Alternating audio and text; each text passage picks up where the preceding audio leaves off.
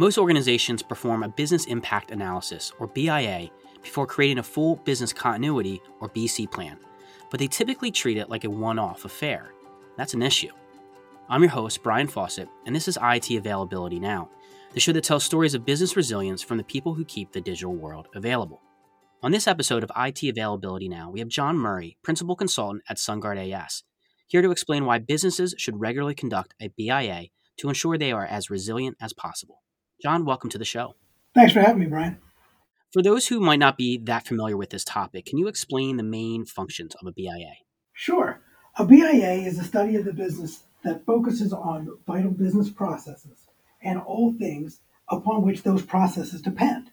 We do this by identifying the impacts to the business if there were a disruption, such as a physical disaster, like a tornado or a hurricane, or it could be a disruption to technology. It could even be a pandemic, which we've all seen anything that could disrupt the business. So, first thing we do is we identify the core business processes. So, when doing that, I look, I'm looking at different industries. Sometimes I'll look at a hospital and what are their core processes, like they have to do surgery or they have the ER. But they also have processes like uh, their payment cycle and how they get revenue and communicate with insurance companies. Or we might look at a retail organization that's doing payment processing through credit cards at, at their retail stores, or maybe they're doing it online. These are all key processes that we want to look at uh, so that we can understand what they're doing.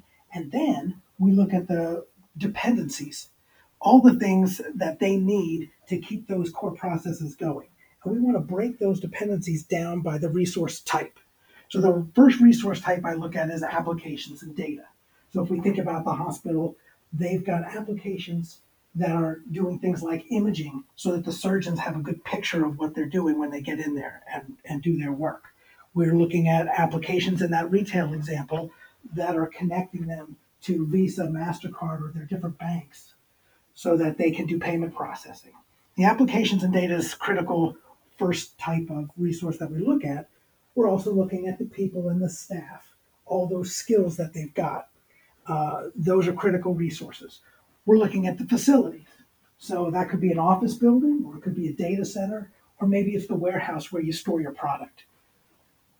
And then the last resource type that we look at is third parties. These are your vendors, these are your business partners, supply chain, all of that that we want to look at when we do a BIA. If any of those resources stop functioning, they can't perform their function for any reason, we want to understand what the impact to the organization would be. So we have to measure those impacts, quantify them. What's the cost of downtime? And the cost can be measured in dollars, of course, but it's also measured in less tangible impacts, such as customer service.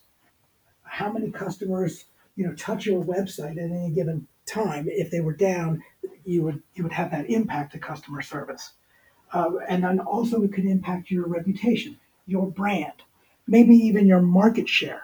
So you could lose investors, market share, you could lose customers. So besides just looking at cost, we need to look at all those things. And it's important to note when you're doing a BIA that you want to gather this in data. You want it to be data driven. Because if I can get that data of how many dollars, how many customers uh, are impacted, then I can sort it, I can filter it, I can look at it in lots of different ways through different lenses right? So, for instance, I talked about business processes, and we want to be able to understand the cost or uh, of a downtime to one of those processes. But we also want to be able to, you know, look at it across different applications. So the application may support multiple processes, and if it does, I want to be able to aggregate that data, that potential lost data. Same thing if it's a facility. Um, if I've got a, an office that's got or a, an organization that has multiple offices, maybe regional offices. I might want to pick one office that's particularly vulnerable. Let's say if I'm in Miami, I'm worried about a hurricane, and I want to be able to aggregate the, the potential loss data to just that facility and say, if I lose that facility, what is my potential risk, my potential vulnerability?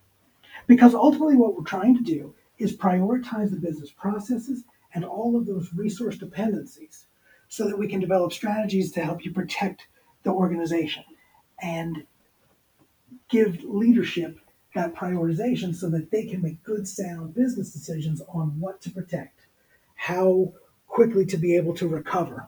What strategies can they employ to do that? How much should they spend, etc.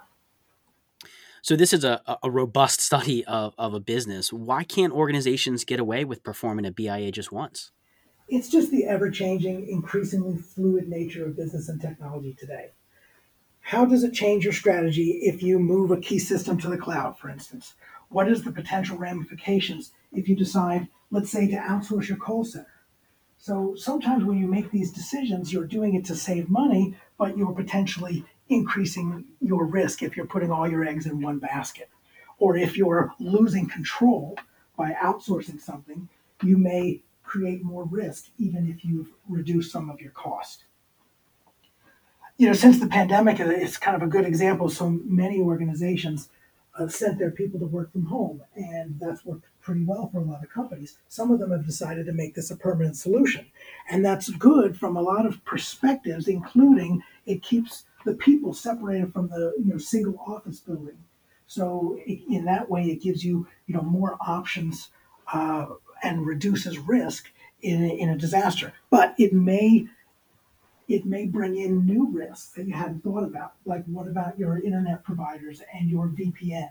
If you lose your VPN service, now you have lost your entire workforce because they can't get into their key systems. So that kind of uh, finding in the BIA might lead the organization to making the VPN stronger, more robust, more resilient, or, or even redundant, right? So that they don't have the uh, loss of connectivity for their staff.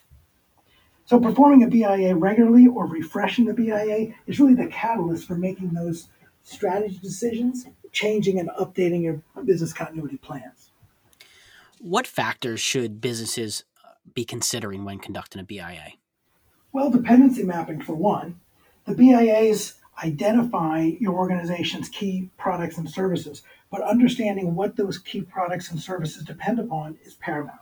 The dependencies can be all kinds of things like staffing, uh, it can be different skill sets of your people, it can be different vendors or suppliers, but often the most vulnerable dependencies that we're really looking at are those applications and the data that they house.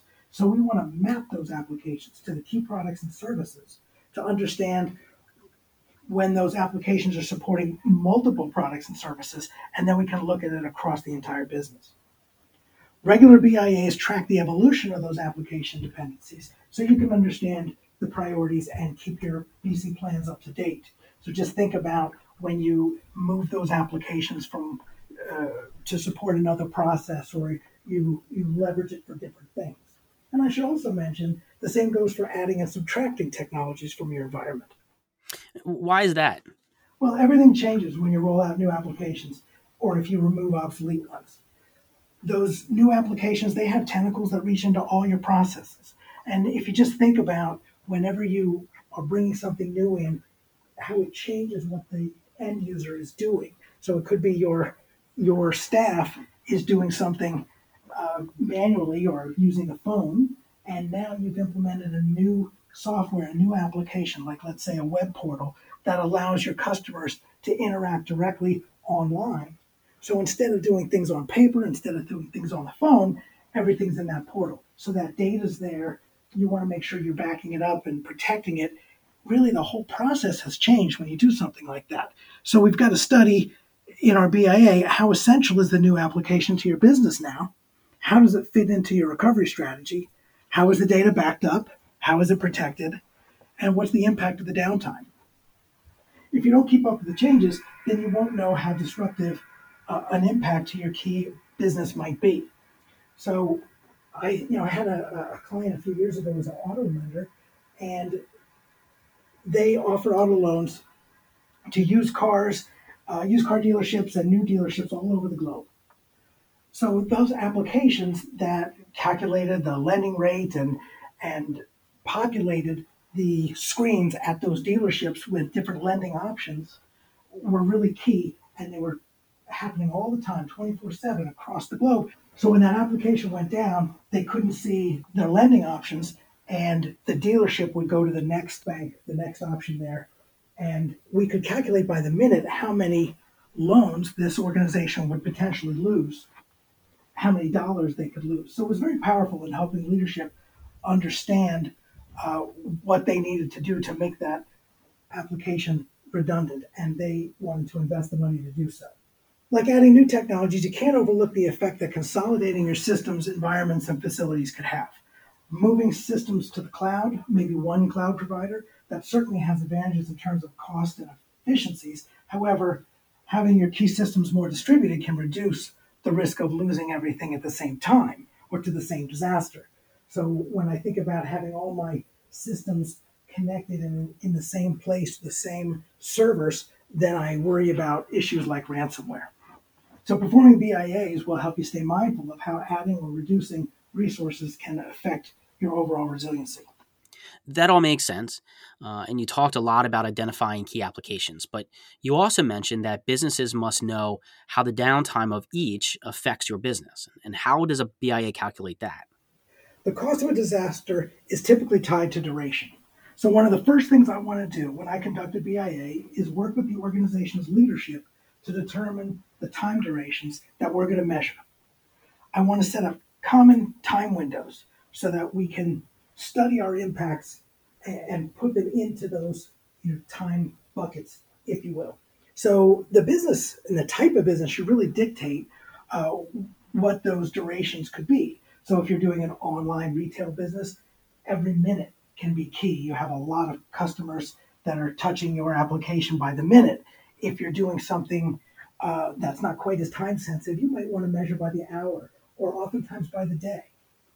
Uh, so you set up these windows for each organization, and then you can standardize those windows, which helps you normalize the data across all the different uh, business processes. And you'll see that different business processes have different critical times. So when we have these nice buckets of time or windows of time that we put their impact data into, then we can really measure and normalize it across those windows.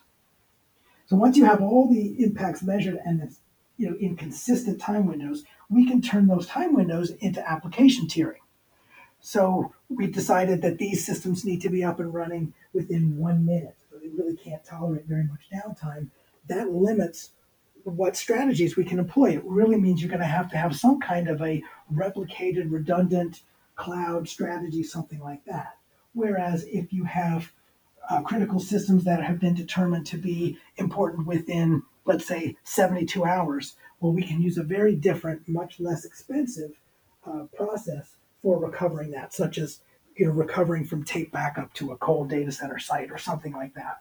So that it's really those those time windows help you figure out your your application tiering, which helps you set the strategy. And as your organization evolves, so will your mission critical applications. So you need to regularly reevaluate the strategies, and you use a BIA to do that. This will help you identify the impacts based on time, determine your recovery objectives, build strategic recommendations for increased business resilience and availability, and then deploy those practices. So, John, who determines what applications are most critical to your business? That's a great question, and it's another reason why the BIA is so invaluable and why I enjoy doing them. The BIA is a business study, so it gives the business side of the organization an opportunity to weigh in on what IT is doing to support them. So it's it's a benefit for IT and a benefit for the business. IT often doesn't have any isn't given any criteria for when something needs to become uh, resilient or available or redundant. So this is the business's chance to tell them. Everything from the tiering of applications to contractual guarantees from critical vendors uh, for example, if the business side needs a certain application to remain available, like my auto lending application that I, I gave an example earlier, then the BIA will justify uh, a cloud strategy with real time backup and replication as a tier one application should be.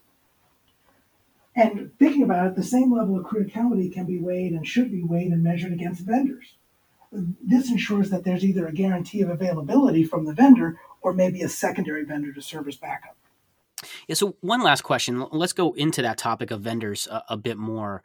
Uh, as we saw with the recent Facebook outages, companies can run into trouble if they rely too heavily on a particular partner, and uh, that partner experiences a, a, disruption.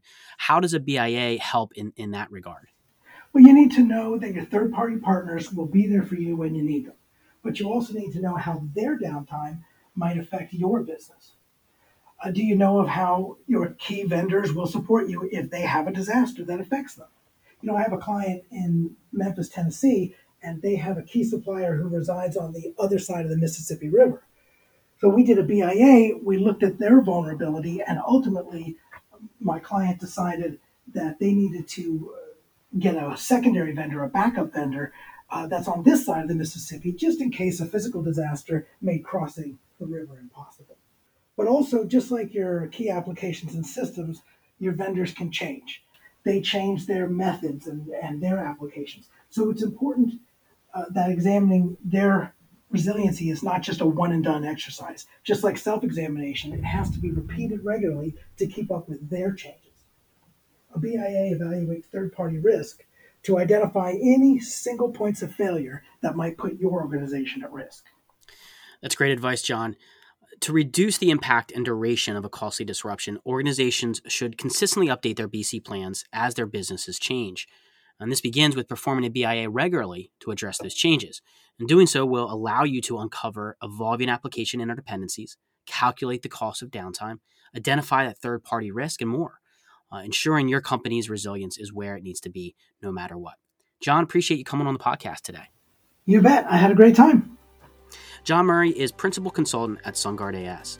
You can find the show notes for this episode at sungardas.com slash IT availability now.